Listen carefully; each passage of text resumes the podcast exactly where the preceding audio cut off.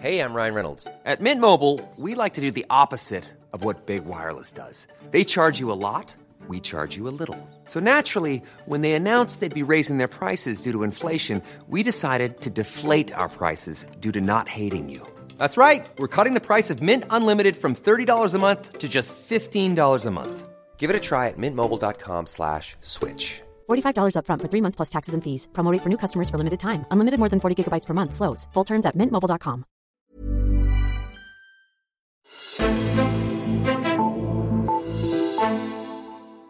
Altingets politiske redaktør giver en ny bog om det borgerlige Danmarks krise hele seks Altinget ager. Men hvor finder forfatteren svar på krisen i Blå Blok, og hvad kan vi bruge det til? Det spørger jeg om i Azure i dag. Jeg hedder Karoline Tranberg. Velkommen til Azure Esben Schøring. Tak.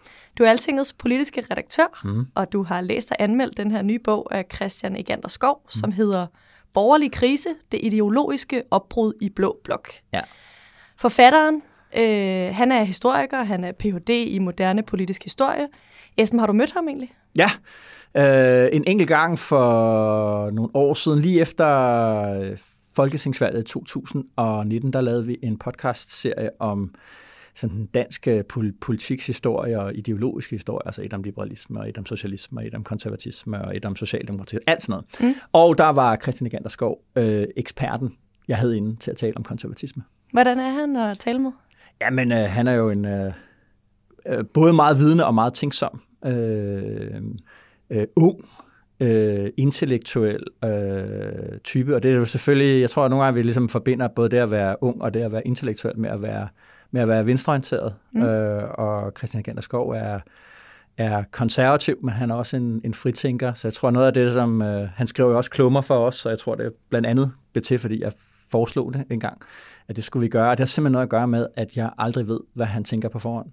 Jeg så ham øh, selv i DR øh, den anden dag. Selvom han kun er slut 30'erne, som du siger her, så, øh, så har han en lille smule gammeldags fremtoning, også i sit sprog. Mm. Øhm, hvordan står det til med hans definition af at være borgerlig? Nu skal vi tale om den borgerlige krise. Ja. Er den også lidt gammeldags, eller...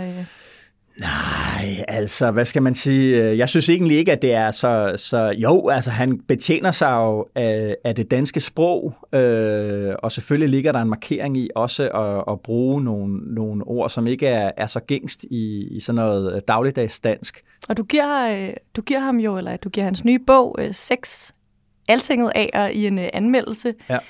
Helt kort, Esben, før vi dykker ned, mere ned i indholdet. Hvorfor skal den have seks A'er? Jamen, det skal den, fordi den øh, genåbner og fornyer den her diskussion, vi har haft, og vi har haft den længe om den borgerlige krise. Det vil typisk være den debat jo sat op som sådan et, du ved, skal man være liberal, borgerligt liberal, eller skal man være konservativ? Altså som om det er det, det liberale og det konservative, der ligesom står og slås over for hinanden. Den måde, han genåbner den diskussion på, det er ved at introducere et begreb om, om folkelighed. Det fornyer helt grundlæggende både altså, analysen af de borgerlige, men synes jeg også analysen af det danske samfund. Esben, der er jo øh, to blå statsministerkandidater i år, og, øh, og Blå Blok gør sig ret godt i meningsmålingerne for tiden. Jo. Men øh, Christian Egander Skovs påstand er jo ligesom, at de borgerlige er i krise. Ja. Og som du lige kom ind på kort her, så, øh, så handler det blandt andet om, at Blå Blok ligesom bygger på tre ben, nemlig et liberalt, et konservativt og et folkeligt. Mm. Hvis der er for meget et af dem, eller for lidt, så kan det gå galt. Hvad er det for et ben, han, øh, han synes, der er for lidt eller for meget af? Jeg tror egentlig, det er ligesom, altså på den ene side, så er der selvfølgelig en pointe i uh, uh, en, en kritik af, af den, den dominans, liberalisme har haft i Danmark de sidste 40-45 år. Uh, på den anden side, så er der den, jeg synes er meget, meget, meget skarpe pointe, at, at det øjeblik, Venstre og konservative glemmer det der folkelige element, så reagerer det folkelige element imod Venstre og konservative. Og så bliver det til det, som øh, vi i dag kalder til populisme. For populisme, undskyld. Altså at, øh, det vil sige, det slutter sig sammen i, i, i en politisk strømning, som gør oprør og, og, og tager et opgør med institutionerne, med partierne, øh, og, og, og som ikke nødvendigvis er et konstruktivt øh, element. Så der er jo en idé om hos ham på en eller anden måde, at Venstre og Konservative øh, burde komme, hvad skal man sige, det populistiske i møde for at forvandle det tilbage til en form for folkelighed. Og det for ham at se handler jo ligesom om en, en forståelse af de spændinger, der er i samfundet. Det kunne være spænding mellem udkant og, og storby, øh, en økonomisk ulighed, en uddannelsesmæssig ulighed, som de borgerlige har meget svært ved at få greb om, fordi de har så tæt et fokus på øh, økonomisk vækst. Et af de mest afgørende valg i dansk politik er for øh, Gerner Skov i, i den her bog 1973.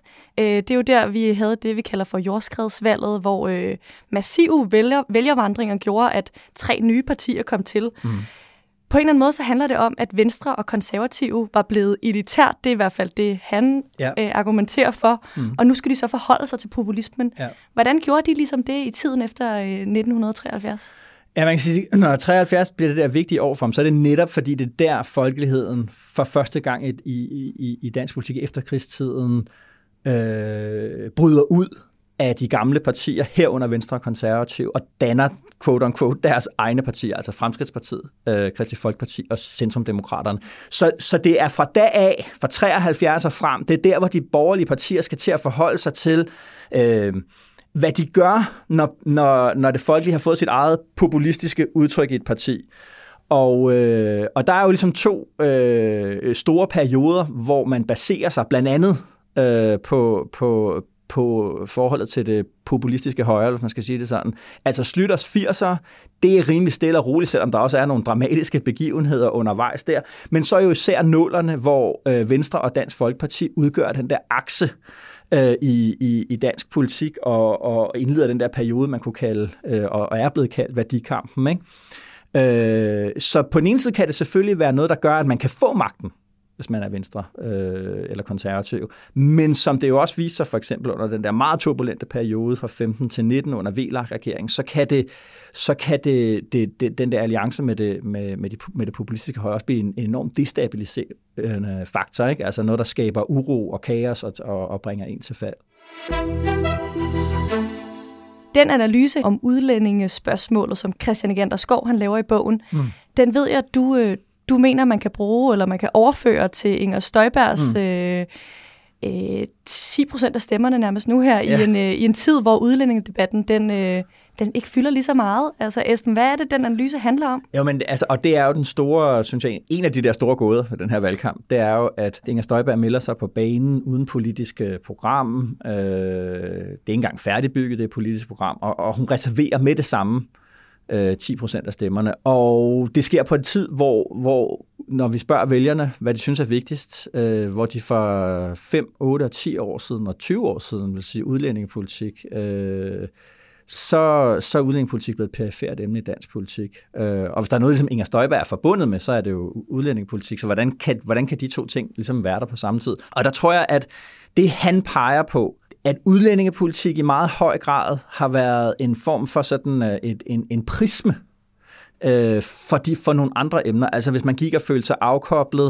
øh, og fremmedgjort over for eliterne i København, så en måde at gøre det gældende på over for de politiske eliter, det var på udlændingepolitikken. Det vil sige, udlændingepolitik, øh, ja, det handler om udlænding, men det handler også om meget mere end udlændinge. Og der synes jeg, hans aftegner der et felt for, hvor vi kan forstå, at, at, øh, at måske er det, som rigtig mange af de der 10 procent af vælgerne, der, der, der simpelthen bare siger, jamen jeg er på Inger Støjbergs hold, øh, at, at det de mener, øh, når de stemmer på hende, det de føler, når de stemmer på hende, eller støtter hende, det er, at hun på en eller anden måde paradoxalt nok, siden at hun har været en af de helt centrale figurer i centraliseringen af Danmark, alligevel repræsenterer et krav om anerkendelse og respekt for det liv, man nu lever øh, uden for København, Aarhus og, og, og Aalborg. Og der synes jeg, han kommer meget tættere på at sige, jamen, hvad kunne det så være? Øh, og det er det der med, at, at tror jeg især det der med for eksempel, at den uddannelse, du får, den betinger i meget høj grad din livsmulighed, og den betinger i meget høj grad ligesom din verdensanskuelse. Hvad er det for nogle nære bekymringer, du har, hvis du bor, øh, lad os sige Vordingborg, ned, hvor jeg kommer fra, nede på, på, på Sydsjælland, altså, øh, og er håndværker og er 55 år. Øh, hvad er det så for en verden, du ser, og hvad er det, der bekymrer dig, hvad er det, du er bange for, og hvem er det så, du skal stemme på? Så de vælger, man tror bare stemmer efter udlændingespørgsmålet. De stemmer også, fordi de føler sig fremmedgjort øh, fra, fra politik. Ja, men så er der nogle andre emner bagved, som så ikke ligesom kan bruge udlændinge som sådan en form for motor til at diskutere de der ting. Og der synes jeg, at, at, at, at noget af det stærke ved, ved Egander Skovs bog, det er, at den kommer nogle begreber på det der. Øh, han gør jo det arbejde selvfølgelig, fordi at, at han jo er borgerlig øh, og, og mener, at de borgerlige partier burde have en oplagt strategisk øh, og øh, politisk mulighed her. Men som jeg også skrev i anmeldelsen, altså jeg tror, at, øh, at den borgerlige eller socialdemokrat, der når først frem til det, til ligesom at politisere det her felt ordentligt, altså det vil sige både komme nogle ord på, men også komme nogle politiske løsninger ind i det, de vil have en enorm fordel i kampen om magten i Danmark. Esben Christian Agenter Skov, han kommer også med nogle øh, konkrete løsninger for, for det, han kalder det kriseramte borgerlige Danmark. Hvad er det for nogle løsninger, han taler om? Ja, en af de andre store ting, han gør i bogen, det er jo ligesom, at han siger, okay, den der øh, gamle, meget liberalistiske kritik af velfærdsstaten, altså hvor vi ligesom er imod, at der er en universel velfærdsstat i, øh, i, i, i Danmark, det, det, det må vi simpelthen droppe nu som, øh, som, som borgerlige. Øh, så, så, så han siger, at vi beholder ligesom den der pakke, øh, men så vil han gerne dreje den i, øh, i, i en retning, øh, hvor, hvor øh, velfærden i højere grad understøtter familien som institution, og hvor velfærden måske især ligesom også sættes ind i forhold til den der centrum-periferi-diskussion, altså spørgsmålet om, du ved, sygehuse, øh, skoler, uddannelsessteder, øh, offentlige arbejdspladser osv.